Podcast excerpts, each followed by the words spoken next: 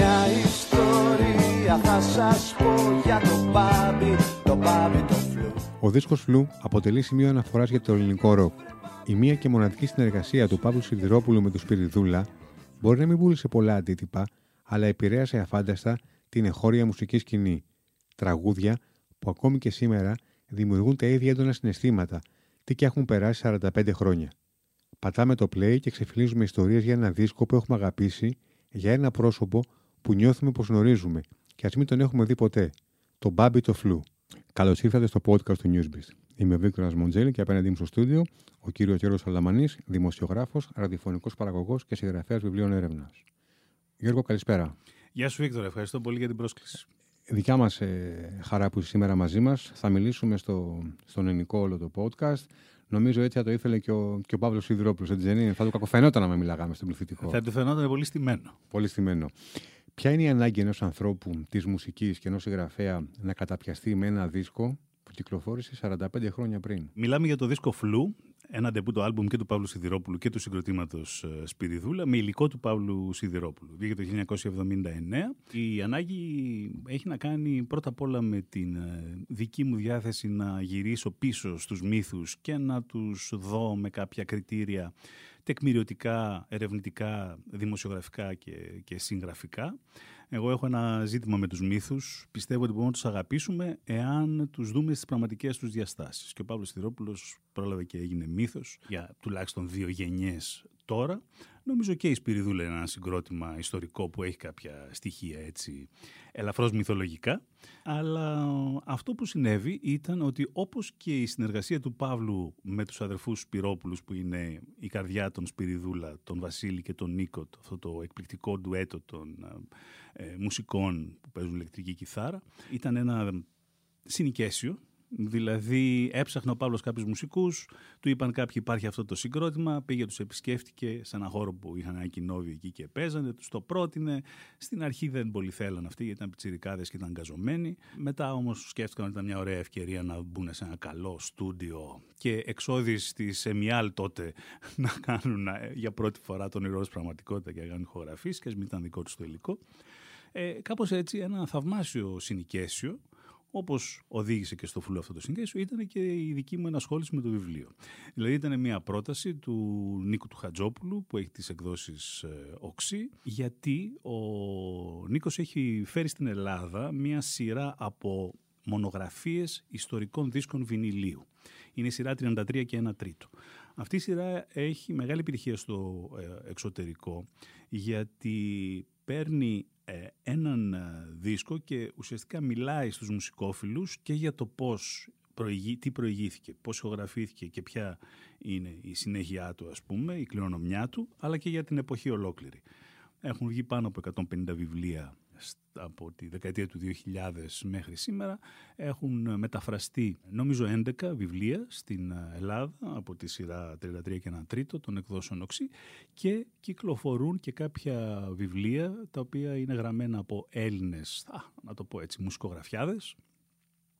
Έχει βγει ένα βιβλίο του Αλέξη Τουβάκη για το μεγάλο ερωτικό του Χατζηδάκη και ένα βιβλίο του Χριστόφορου του Κάσδαγλη για το βρώμικο ψωμί του Σαββόπουλου και το τρίτο είναι το δικό μου η μονογραφία για το δίσκο Φλου. Άκουγες μουσική όταν το έγραφες ή όταν έκανες την έρευνα για να το γράψεις; Ε, η έρευνα, επειδή εγώ προέρχομαι από μία έρευνα πενταετή για το βιβλίο μου στον καιρό της Λιλιπούπολης και αυτό ήταν βαρύ πράγμα ερευνητικά. Είχε πάνω από 50 συνεντεύξεις, είχε ε, καταδύσεις, εφημεριδοστάσια, τεκμηρίωση πάρα πολύ μεγάλη, γιατί είναι μια μεγάλη... Είναι όλη η επταετία που ήταν ο Χατζηδάκης ε, στην ΕΡΤ από το 1975 μέχρι το 1982 και κράτησε πέντε χρόνια και η έρευνα και η συγγραφή. Το φλου ήταν ε, ένα πολύ γρήγορο γκάζι σαν να έμπαινα σε μια πίστα ε, μοτοκρός ας πούμε και να έκανα 10 γύρους. Κράτησε λοιπόν η έρευνα 4-5 μήνες στις αρχές του 22 και το καλοκαίρι κλείστηκα στη σκήτη μου που είναι ένα σπιτάκι σε ένα χωριό που δεν το ξέρει κανένας και δεν πρέπει να το μάθει κανένας γιατί είναι υπέροχο και δεν έχει ούτε rooms to let, δεν έχει ούτε μπακάλικο, δεν έχει τίποτα απολύτως. Οπότε να κρατήσουμε, να κρατήσουμε, το κρατήσουμε τη, μυστικό. θα μείνει μεταξύ μας. Ναι, ναι. Μόνο εκτός μικροφώνου, στον Πάρνονα, σε μια κορφή. Και έκατσα 44 μέρες υπό συνθήκες συγγραφικής καραντίνας. 24.000 λέξεις μέσα σε αυτό το διάστημα. Βεβαίως και άκουγα μουσική, κυρίως άκουγα οργανικά του Μάνου Χατζηδάκη. Πριν μπούμε στα ενδότερα του, του βιβλίου και τις ιστορίες της όμορφες που θα, θα, μας, θα μοιραστείς μαζί μας, θέλω να, να θυμίσουμε λίγο στους παλιότερους, αλλά και να το μάθουν οι νεότεροι, πόσο δύσκολο ήταν να παίξει κάποιος ε, ροκ, ροκ μουσική, τη δεκαετία του 70. Ιδίως στις, ε, στις, στη φάση της μεταπολίτευσης και μετά. Σωστά.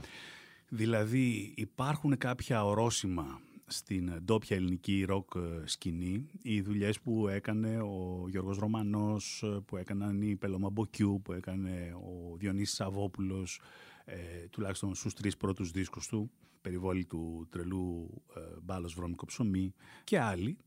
Αλλά στη μεταπολίτευση εμφανίζεται στη σκηνή σαν το τρένο στην ταινία την ιστορική των αδερφών Λιμιέρ ε, η αμαξοστοιχεία, η, η υπερταχεία του πολιτικού τραγουδιού. Κάνει πάρα πολύ θόρυβο. Είναι πάρα πολύ εύλογο ότι συμβαίνει αυτό μετά από 7 χρόνια που δεν υπήρχε η δυνατότητα να τραγουδήσει κανείς πολιτικό τραγούδι. Συνοδεύτηκε και από τα αντάρτικα που τραγουδούσαν τα παιδιά των ιτημένων του εμφυλίου Οπότε όλο, και ζούσαν ακόμα βέβαια και, και, έτσι, και οι, οι πρωταγωνιστές ας πούμε όσοι συμμετείχαν ε, στη φοβερή, στη φοβερή δεκαετία του 40. Οπότε όλο αυτό δεν άφησε χώρο για τους ροκάδες. Γι' αυτό και ο Σιδηρόπουλος ε, πήγε και δούλεψε ως σατυρικός τραγουδιστής εντός εισαγωγικών του Γιάννη Μαρκόπουλου, ένας υποθέμης Ανδρεάδης της εποχής ας πούμε. Αυτό έχει αρχίσει λίγο να σπάει όταν το 75-76 κυκλοφορεί ένας δίσκος προσκλητήριο και το εννοώ με την έννοια ότι μάζεψε πάρα πολύ κόσμο από τους ρόκερς της ε, μουσικούς της εποχής και ήταν το μεταφορέ εκδρομέο Μίτσος του Δημήτρη Πουλικάκου. Νομίζω ότι αυτό είναι ένα ορόσημο για να, αλλάξει, ε, για να αλλάξουν λίγο τα πράγματα. Ο Σιδρόπουλος με την αδερφή του τη Μελίνα και με τον Τόλι το Μαστρόκαλο τον ε, άνθρωπο ο οποίος παίζει μπάσο στη Σπυριδούλα αλλά γνωρίζεται με τον Σιδηρόπουλο ήδη από τα τέλη της δεκαετίας του 60 και μένει στο σπίτι των Σιδηρόπουλων ο Τόλης, φιλοξενούμενος έχοντας φύγει ως πιτσιρικάς από το δικό του, δραπέτης ε, έφηβος. Συμμετέχουν στο δίσκο του, στο μεταφορέα εκδρομέο Μίτσος και ακούγονται οι φωνές τους ας πούμε στο πολύ γνωστό και λίγο αλαζάπα ε, εμπρός όλοι μαζί για μια καινούργια μεγάλη Ελλάδα αυτό το, το τραγούδι. Μέσα σε αυτές τις φωνές είναι ο Παύλος, η Μελίνα και ο Τόλης. Ας ξεκινήσουμε λίγο το ταξίδι στον χρόνο. Βρισκόμαστε στα μέσα της δεκαετίας του 70 όταν ο Σιδηρόπουλος είχε γράψει ήδη τα περισσότερα τραγούδια, αν όχι όλα, σωστά, του, του δίσκου. Τα περισσότερα, ναι. Ήδη από το 74-75. Ο Μπάμπη Σοφλού, ε, όπου βρήκε το, εκείνος ο τραγουδιστής και τέριαξε με το συγκρότημα Σπυριδούλα και βγάλανε το δίσκο. Φαίνεται ότι ο Σιδηρόπουλος είχε το καημό να κάνει κάτι ε, σε σχέση στην αρχή με το βαλκανικό ροκ ας πούμε που είχε προτείνει ο Σαββόπουλος. Αυτό δεν πέρασε. Και δεν πέρασε όταν ο Πατσιφάς, ένας κορυφαίος εταιριάρχης βέβαια, της, ε, της ε, Ελλάδας, την εταιρεία Λύρα, απέριψε μια ανάλογη πρόταση που έκανε τότε με τα μπουρμπούλια. Παύλος Ιδρόπουλος και τα μπουρμπούλια. Είμαστε γύρω στο 1972-73. Μεγάλη απογοήτευση. Οπότε κάνει δύο πράγματα. Το ένα είναι πηγαίνει να μάθει μουσική. Πηγαίνει δηλαδή στον περίφημο Ενιάν, τον Αλέκο Ενιάν, έναν δάσκαλο πολύ ιδιόρυθμο και πολύ ιδιαίτερη προσωπικότητα, ο οποίος δίδασκε στο σπίτι του με ένα ιδιαίτερο έτσι, τρόπο, με ένα δικό του τρόπο ε, διδασκαλίας και ο στόχος του ήταν όχι να γίνει συνθέτης, να διευθύνει κτλ. Αλλά να μπορεί με μια κιθάρα να γράφει τα τραγούδια του και μετά, επειδή είχε την κρουπική αντίληψη ο Παύλος, να, την, ε, να τα δοκιμάζει με ένα συγκρότημα. Το είχε δει στο Σαββόπουλο.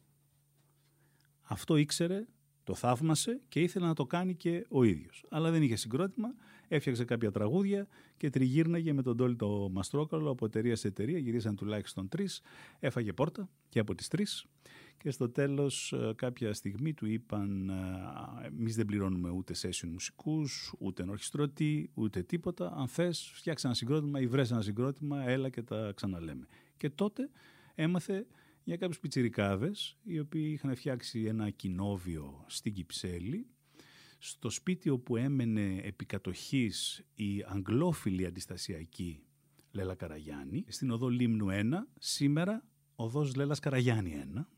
Ε, είχαν νοικιάσει εκεί το, ε, το σπίτι και ήταν ε, ό,τι μπορεί να φανταστεί κανείς για το 1977, τέλη 77, αρχές 78, δηλαδή αφήσεις στους τοίχους, κόσμος να μπαίνει, κόσμος να βγαίνει, μουσικές από το πρωί μέχρι το βράδυ. Ένα μικρό κοινόβιο. Ένα μικρό, ένα μικρό κοινόβιο. Είχαν μονώσει ένα δωματιάκι και παίζανε το, το είχαν μονώσει με αυγοθήκες όπως ήταν ο παλιός καλός τρόπος.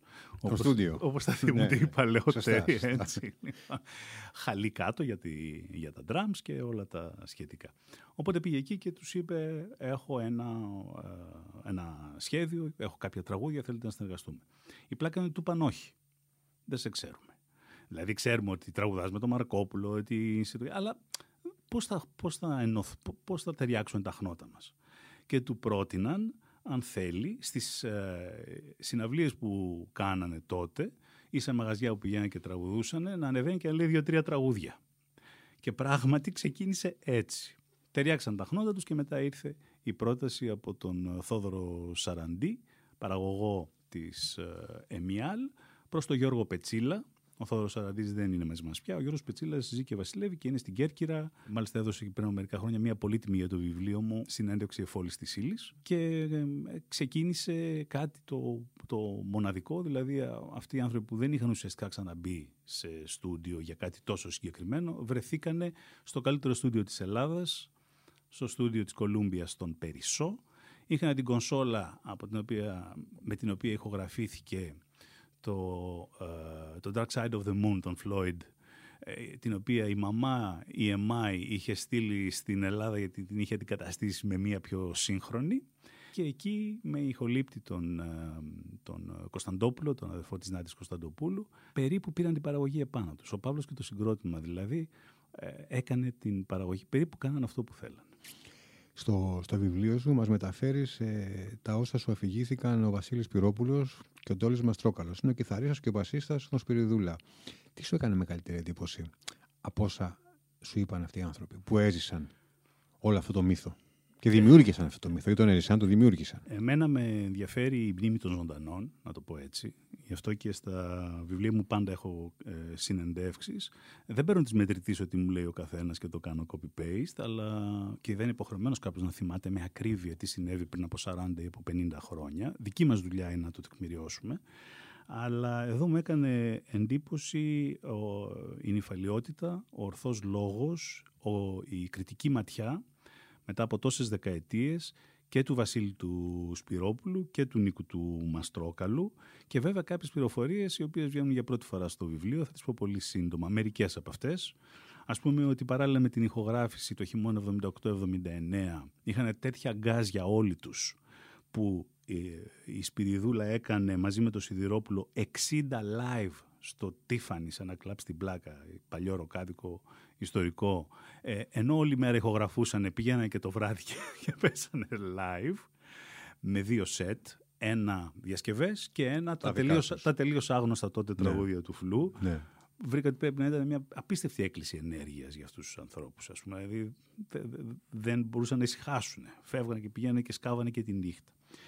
Και από αυτά που μου είπε ο Βασίλης ο Σπυρόπουλος, επίσης κάτι ενδιαφέρον και ε, ακούγεται για πρώτη φορά, είναι ότι μετά το, το βελούδινο διαζύγιο αυτού του, του γάμου, το 1981 πια, είχε πάει η Σπυριδούλα στη Σαντορίνη, έπαιζαν το καλοκαίρι σε μια δισκοτέκ που λεγόταν Ένιγμα, κάνανε κάποιες ροκ βραδιές, για κανένα μήνα δηλαδή, και ήρθε και ο Σιδηρόπουλος, ο οποίος ε, είχε κάποια από τα ε, επόμενα τραγούδια του, αυτά που μπήκαν στον πρώτο δίσκο με τους απροσάρμοστους και τους προσέγγισε ξανά μήπως ενδιαφέρονταν να κάνουν και τον δεύτερο δίσκο μαζί.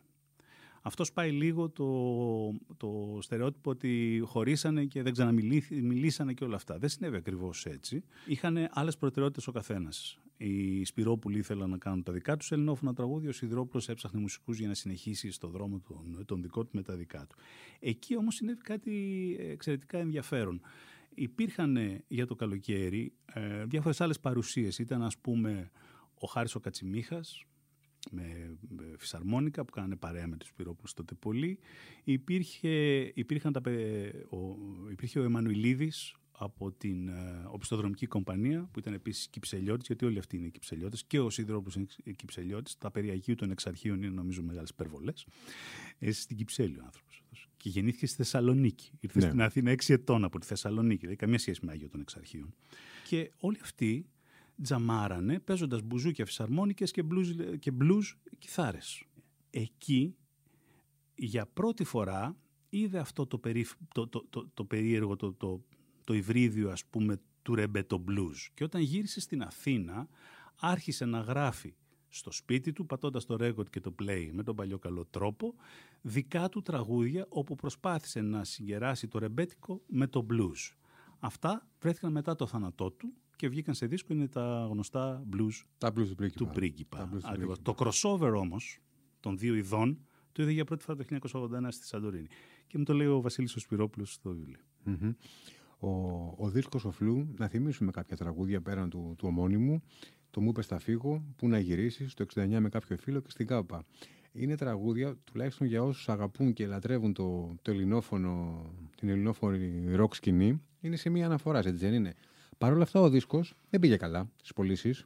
Δεν πήγε καλά, όχι. Πού οφείλεται ε, αυτό; Αυτό οφείλεται στο ότι ε, η ίδια η εταιρεία δεν τον πίστευε τόσο πολύ, έχω την εντύπωση, και αυτό το λέω γιατί την ίδια εποχή βγαίνουν και άλλοι δίσκοι ε, οι οποίοι έχουν ε, από πίσω μία αντίληψη του Πετσίλα ότι εμείς είμαστε απέναντι στον κολοσσό που είναι Μήνος Μάτσας. Η Μήνος Μάτσας βγάζει δίσκους με βασικό κριτήριο ότι πρέπει να πουλήσουν. Αυτή ήταν η αντίληψη του Πετσίλα. Έτσι, και τα λέει ο ίδιος και τα έχει, τα έχει πει δημοσίως, γι' αυτό και τα μεταφέρω. Εμείς πρέπει να έχουμε ρεπερτόριο και ας μην πουλήσει πολύ. Α είναι και, και, και αποτυχία. Πρέπει να έχουμε ρεπερτόριο. Γι' αυτό και την ίδια εποχή έβγαλε δίσκους πρωτοεμφανιζόμενων που οι περισσότεροι είχαν μέτριες πωλήσεις εκτός από έναν ο οποίος πήγε πάρα πολύ καλά και που ήταν ε, ο παρθενικός στο debut του άλμπουμ των Sharp Ties. Που τον τραγούδισε όλη η Ελλάδα τον Get That Beat. Οπότε ε, πρέπει να καταλάβουμε ότι είμαστε σε μία περίοδο, δηλαδή στο 1979-1980, όπου βγαίνουν κάποιες χιλιάδες δίσκοι. Είναι, δηλαδή οι μεγάλες δισκογραφικές εταιρείες είναι σούπερ μάρκετ. Βγάζουν και συνέχεια αλλάζουν από τα ράφια. Και ό,τι πιάσει. Και ό,τι πιάσει, μπράβο. Ναι. Στην περίπτωση του φλού όμως συνέβη κάτι πολύ υπόγεια και πολύ, ε, πολύ θαυμαστά κατά την άποψή μου. Δηλαδή έγινε ένας δίσκος που δεν ήταν best seller, τα πρώτα χρόνια πούλησε 5, 8, 10 χιλιάδες δίσκους, είναι όμως η επιτομή του long seller.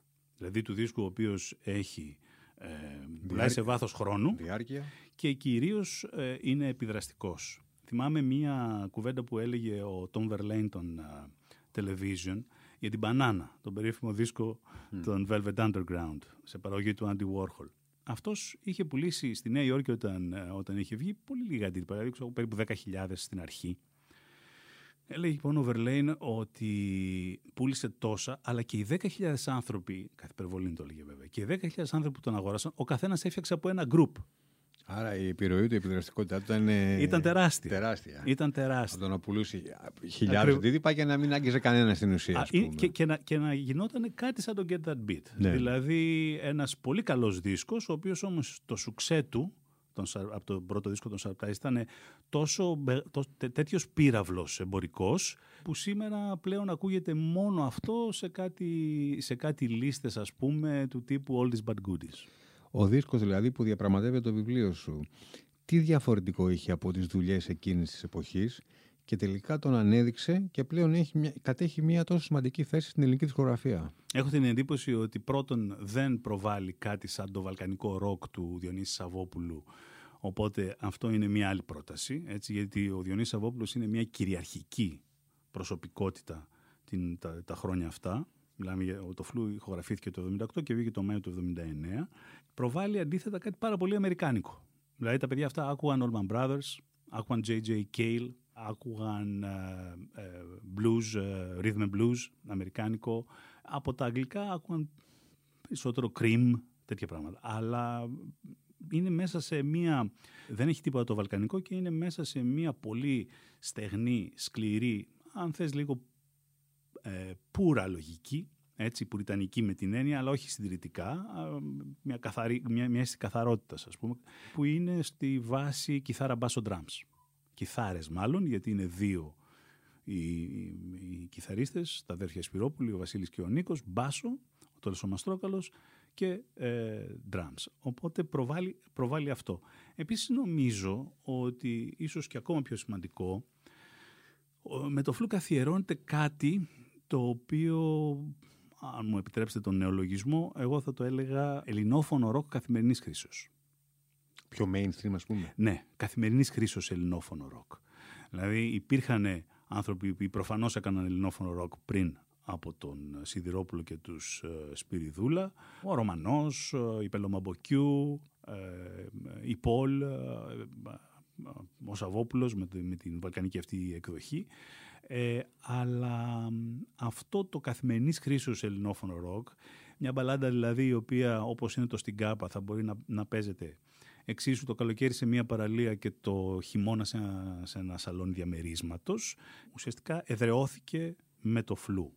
Και νομίζω και ένας τρίτος λόγος που απέκτησε αυτή την, την υπόγεια δημοφιλία και την προφανή επιδραστικότητα είναι γιατί δεν είναι pop. Δηλαδή δεν έχει τα χαρακτηριστικά που, είχαν, ε, που είχε ο απόϊχος ενός κινήματος έτσι λίγο ρομαντικού, του τύπου άνθρωπε αγάπα, δεν τα υποτιμώ καθόλου, λατρεύω τους πόλ, έτσι. Αλλά θέλω να πω, προσπαθώ να καταλάβω τι ναι. συνέβη, έτσι. Ε, ε, δεν ήταν μια αεροποιημένη κατάσταση. Ναι, δεν ήταν ναι. καθόλου ναι. καθόλου. Ήταν τραγούδια του δρόμου. Mm-hmm. Κοίτα, και ο, και ο ήχος και η παραγωγή είναι μια, ε, μια κατέργαστη. Το αποτέλεσμα φαίνεται μια, ως κάτι κατέργαστο στα αυτιά των, ε, των ακροατών, νομίζω. Έτσι δεν είναι; Ακατέργαστο δεν θα το έλεγα. Και αυθεντικό. Ναι, Μια μίξη, εγώ έτσι το αντιλαμβάνομαι. Ακατέργαστο δεν θα, δεν, θα, δεν θα το έλεγα, αυθεντικό θα το έλεγα οπωσδήποτε. Γι' αυτό τον δίσκο η εταιρεία έδωσε ένα περιθώριο 60-70 ωρών μπήκανε μέσα και κάνανε 178 ώρες και αν δεν ε, γινόταν ένα θέμα θα μέναν ακόμα εκεί μέχρι σήμερα. Ε, θα ε. γράφαν ακόμα. Ναι. Λοιπόν, οπότε είναι αρκετά κατεργασμένο, αλλά είναι κατεργασμένο σε μια λογική ότι ο δρόμος σου ανοίγει προχωρώντας. Δηλαδή ένας άνθρωπος σαν τον ε, Νίκος Σπυρόπουλο που δεν ζει πια, ο οποίος ε, ήταν μόλις στα 20 του, αλλά είχε τρομερά γκάζια ως μουσικός. Ένα παιδί το οποίο στην εφηβεία του παράταγε τα, πέταγε τη τζάντα μόλις γύρναγε από το σχολείο και έπιανε την κιθάρα και έκανε τον ηλεκτρικό κιθαρίστα όλη του την εφηβεία. Είχε πάρα πολλά ακούσματα και τα ακούσματα αυτά τα διερεύνησε μαζί με τον αδελφό του, μαζί με τους υπόλοιπους μουσικούς, προφανώς και μαζί με τον Παύλο, ε, τα διερεύνησε στο καλύτερο στούντιο της Ελλάδας. Ήταν μια χαριστική δωρεά κατά κάποιο τρόπο αυτό. Οπότε υπάρχει κατεργασία κατά τη γνώμη μου, υπάρχει πρόταση και το αποτέλεσμα φαίνεται έτσι λίγο σκληρό, περισσότερο γιατί διερευνά και ο Σιδηρόπουλος τη δυνατότητα αυτές οι σκληρές ιστορίες που περιγράφει, οι ιστορίες του δρόμου, να ενταχθούν σε κάτι το οποίο να εδραιώνει το ελληνόφωνο ροκ. Ας μην ξεχνάμε, οι παλαιότεροι το θυμούνται σίγουρα, ότι είμαστε σε μια εποχή που κάποιοι συζητούσαν στα σοβαρά ότι η ελληνική γλώσσα δεν ταιριάζει με το ροκ. Λάθος μέγιστο. Μέγιστο λάθος. Μέγιστο λάθος. Μεγά, μεγάλο λάθος. Μεγάλο, ε. μεγάλο λάθος. Όμως υπήρξε τουλάχιστον μία δεκαπενταετία που το θέμα ε, επανερχόταν. Ε, Σιδηρόπουλος και Σπυριδούλα, όπως έχουμε συζητήσει μέχρι τώρα, έφτιαξαν, δημιούργησαν ένα δίσκο που ήταν ορόσημο. Αν, ε, δεν, δεν ξανασυνεργάστηκαν σε κάποια άλλη δουλειά. Όχι, όχι, έληξε πολύ γρήγορα το διαζύγιο. Μπράβο. Αν, αν πιστεύεις ότι άμα, γρήγορα. άμα συνεργάζονταν και έβγαζαν μια δεύτερη, ίσως και μια τρίτη δουλειά που θα είχαν και την εμπειρία περισσότερο μαζί, θα υπήρχε, θα είχαν αλλάξει κάτι στην, στην ελληνική σκηνή ή αυτό που έκαναν θεωρείς ότι ήταν αρκετό; Θεωρώ ότι ήταν αρκετό και φοβάμαι ότι είναι ε, δύσκολο να, να πολύ δύσκολο μπορώ να σκεφτώ ότι θα συνεργάζονταν ξανά. Γιατί ο καθένας πήρε το δικό του δρόμο.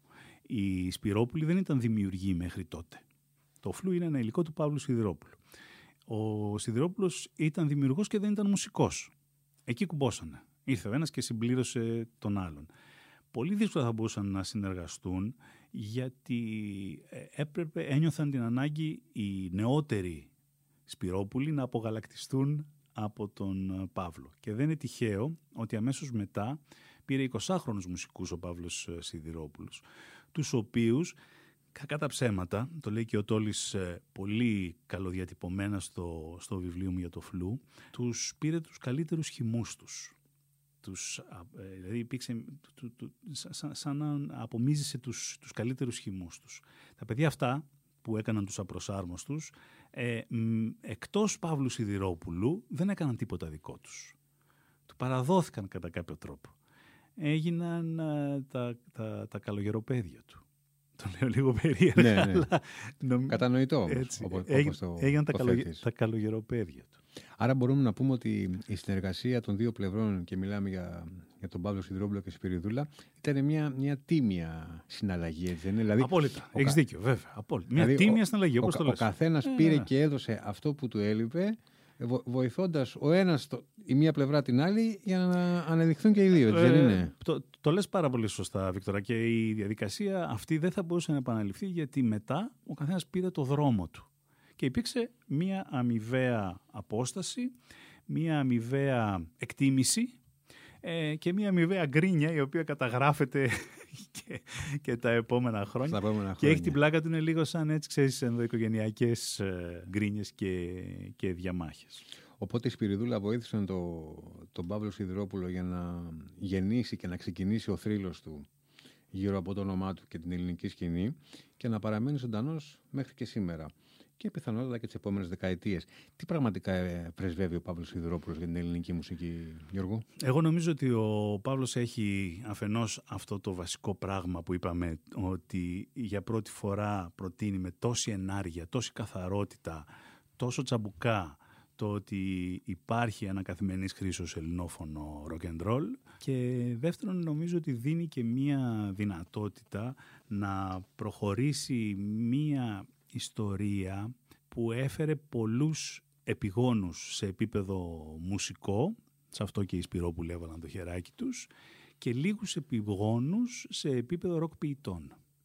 Δηλαδή δεν θα μπορούσε εύκολα να υπάρξει ένας άνθρωπος σαν τον Γιάννη Αγγελάκα αν δεν είχε πατήσει πάνω στο δρόμο που άνοιξε ο Σιδηρόπουλος. Δεν θα μπορούσε εύκολα να υπάρξει ένας άνθρωπος σαν τον Παύλο Παυλίδη, ο οποίος πήγε σε πιο ηλεκτρονικές ας πούμε ε, περιοχές, επικράτειες αν θέλεις, χωρίς τον Παύλο Σιδηρόπουλο. Και βέβαια δεν θα μπορούσαν να υπάρξουν ένα σωρό γκρουπάκια στις γειτονιές τα οποία τον, ε, τον ακούν. Βέβαια, για να λέμε τα πράγματα με το όνομά τους, δεν είναι το ροκ, το ελληνόφωνο, το σημερινό λαϊκό τραγούδι. Το σημερινό λαϊκό τραγούδι που υπάρχει κατά την άποψή μου και είναι διάχυτο παντού, είναι το ελληνόφωνο hip hop. Αλλά αυτό είναι μια άλλη ιστορία. Θα ήθελα να κλείσουμε τη, τη συζήτηση και το ταξίδι πίσω στο χρόνο και να μας πεις άμα από τη συζήτηση και την έρευνα που έκανες για το δίσκο αν ο Μπάμπης ο Φλου είναι ένα υπαρκτό πρόσωπο. Ε, αυτό ήταν ένα θέμα το οποίο με βασάνισε, Βίκτορα. Έτσι, Υπήρχε βασα- Μπάμπης. Βασανίστηκα γι' αυτό. Κατέληξα στο ότι δεν υπήρχε αληθινό πρόσωπο. Στις ε, συζητήσεις που κάναμε με τον Βασίλη το Σπυρόπουλο θυμήθηκε ότι κάποια στιγμή τους είχε πει στη διάρκεια των ηχογραφήσεων ότι είχε κάποια χαρακτηριστικά σαν αυτά του Μπάμπη του Φλου ένας τύπος στη Θεσσαλονίκη. Μετά εμφανίστηκαν διάφορες ε, απόψεις οι οποίες είναι από ε, υπερβολικές, ε, ναρκισιστικές έως και τρελές. Δηλαδή κάποιος ε, καλόγερος είπε ότι Εγώ είμαι ο- ο Μπάμπης ο Φλου και βρέθηκαν και κάποιοι όταν, όταν έφαγε κράξιμο στα social media βρέθηκαν και κάποιοι που γράφουν από κάτω γιατί τον βρίζετε τον άνθρωπο; είναι ο Μπάμπης ο Φλου. είναι, μπορεί και να είναι. Μπορεί και να Μπορεί είναι. και να είναι, ρε παιδί. Ε, τρελά πράγματα. Ε, και κάποιες υπερβολές ε, ναρκισιστικές, όπως ας πούμε ότι ο Νίκος Τζονιχάκης, ε, μια ιδιαίτερη περίπτωση ανθρώπου, φίλου του Σιδηρόπουλου, ότι ήταν ο πατέρας του κτλ. Καταλήγω και νομίζω σε, καταλήγουμε μαζί και με τον ε, Τόλι και με τον Βασίλη στις ε, ξεχωριστές συνεντεύξεις που μου δώσαν για το βιβλίο αυτό, στο ότι είναι μια, ε, ένας συγκερασμός ανάμεσα σε κάποια χαρακτηριστικά ενός αληθινού ανθρώπου που ε, συνάντησε ο Σιδηρόπουλος στη Θεσσαλονίκη για τον οποίο δεν ήθελε να μιλήσει, δεν έλεγε πολλά για τα τραγούδια του ο Παύλος και κυρίως μιας ε, μυθοπλασίας. Αυτό που έχει πλάκα, δεν είναι δηλαδή αληθινό πρόσωπο έτσι, αυτό που έχει πλάκα είναι ότι ε, ο- το ίδιο το τραγούδι ο Μπάμπης Σοφλού δεν λέει μια ιστορία. Δηλαδή υπόσχεται κάτι Ξε- που δεν δίνει. ξεκινάει, ξεκινάει να μας πει μια ιστορία την Ναι. οποία τελικά δεν, Δεν εξ- τη λέει, δεν δεν τη εξιστορεί λέει. ποτέ. Λέει μια ιστορία θα σας πω, αλλά δεν τη λέει. Έτσι, δηλαδή είναι κάτι σαν ένας κλωσάρ, ο οποίος δεν έχει, ε, δεν έχει ηλικία, δεν περιγράφει το παρουσιαστικό του, δεν ε, αράζει, έχει ένα μάντρα ας πούμε, κατά κάποιο τρόπο που είναι η συνεχής επανάληψη της φράσης «φλού φίλε μου όλα είναι φλού» και δεν υπάρχει κάποια, κάποια ιστορία γι' αυτό. Και όταν το είπα στο Μαστρόκαλο και το έχω βάσει στο βιβλίο, γιατί είναι από τις πολύ ωραίες στιγμές που πέρασα σε, σε, αυτή την, σε αυτή την έρευνα, του λέω: Δεν αφήγεται μια ιστορία, βρε το Λέει, και γυρίζει και μου λέει: Είσαι κι εσύ υπερσημειολόγος. τα τα παίρνεις όλα τη μετρητής, έτσι δεν είναι.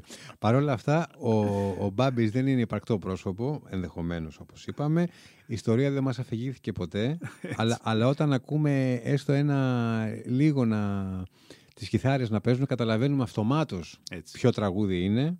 Ένα τραγούδι και ένας δίσκος που έγραψε ιστορία. Έχει φραγίδα και έχει φραγίσει και μέσα μας. Έχει φραγίδα, έχει φραγίσει και μέσα μας όσους από εμάς ε, ακούνε το ελληνόφωνο ροκ. Και σένα σε όθησε στο να γράψεις το τρίτο σου βιβλίο. Μετά την βιογραφία του Νικολάσιμου που έχει εξαντληθεί και που να σου δώσω μια είδηση, αν θέλεις να εκμεταλλευτώ την εκπομπή. Βαίνει προς επανέκδοση. Αυτό είναι πολύ ευχαριστώ. Ε, ένα βιβλίο του 2000. Μετά το βιβλίο στον καιρό της Λιλιπούπολη, ε, που βγήκε πέρσι. Και τώρα το τρίτο είναι Παύλος Σιδηρόπουλος και Σπυριδούλα Φλού. Α πούμε η βιογραφία ενός ιστορικού δίσκου βινιλίου, εκδόσεις οξύ, σειρά 33 ε, και 1 τρίτο. Γιώργος, ευχαριστούμε και για τη σημερινή συζήτηση και για το ταξίδι που μας, ε, μας προσφέρεις από τη δεκαετία τα, τα μέσα, στα μέσα του 70 μέχρι σήμερα. Εγώ σε ευχαριστώ. Καλή επιτυχία. Σε ευχαριστώ πολύ, Βίκτο, για την πρόσκληση.